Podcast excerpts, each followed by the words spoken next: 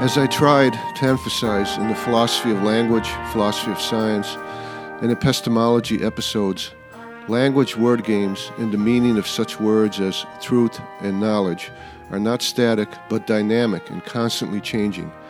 Knowledge is a fabric of intertwined truths. This is even true of science and its language and methodology.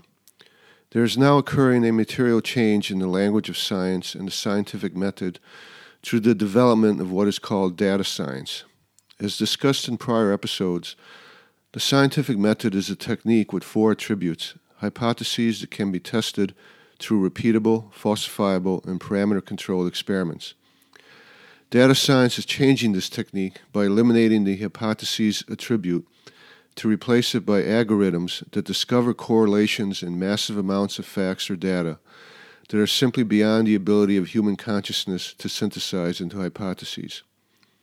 A basic explanation of what is happening is contained in an article in the on- online magazine Wired entitled, entitled The End of Theory, for which I have added a link to that article on our Philosophy of Science webpage.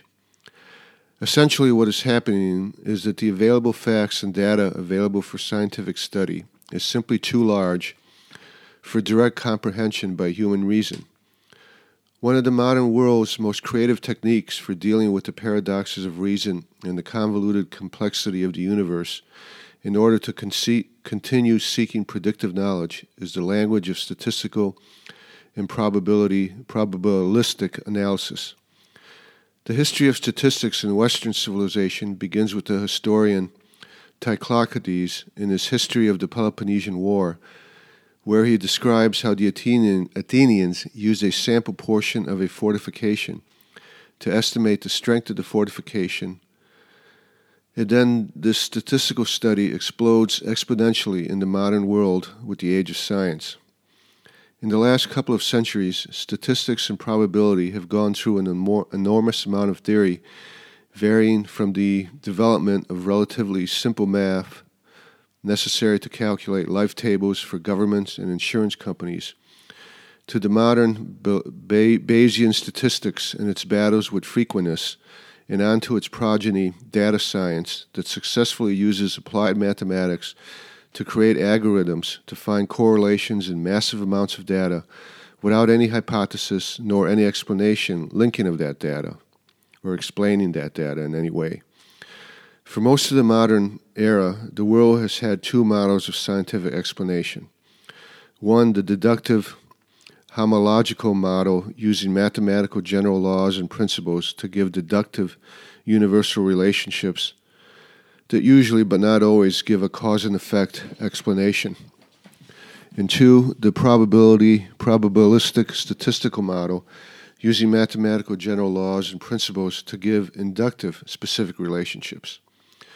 The first model suffers both the logical problems of cause and effect and the paradoxes of induction contemplated in earlier episodes of this podcast series. The second one need not worry about cause and effect, but still suffers from the paradoxes of induction.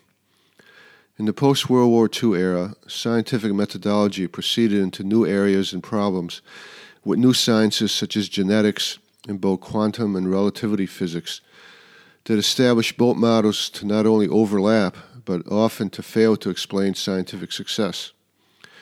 Thus, the paradoxes of induction and cause and effect, and the skepticism they paradoxically caused, once again took over, leading such philosophers of science as Paul Feyerabend to, to assert, quotation, science is essentially an archaic enterprise.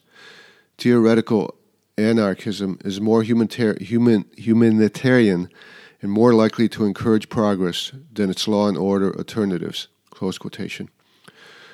Now, some in the progeny of statistics and probability called data science entered the epistemic fight by claiming a further model of scientific explanation. No explanation. Quotation, correlation is enough. Close quotation. This should actually sound great to anyone interested in logical and rational thought because there is no cause and effect fic- fiction necessary to make the reasoning dishonest and paradoxical. Also, there is no induction paradox we must dishonestly ignore in order to pretend we have a universal explanation. All there is is data, algorithms, and resulting mathematical correlations that are useful for predicting the future and thus can be tested and parameter controlled, repeatable falsifiable experiments and thus are true until they are wrong, just like all other models of science as described by uh, the Wired article, Wired article, for which I have a link on the web page. Web page. This data science is working as well as, and even better than other scientific reasoning, in areas varying from advertising and biology to quantum physics and zoology. Correlation without explanation uh, and without hypotheses is given predictive value that can be tested and falsified in parameter controlled, repeatable experiment, experiments to areas whose immense amount of data and inf- information is simply not susceptible to the limitations of the human mind's ability to satisfy Occam's razor.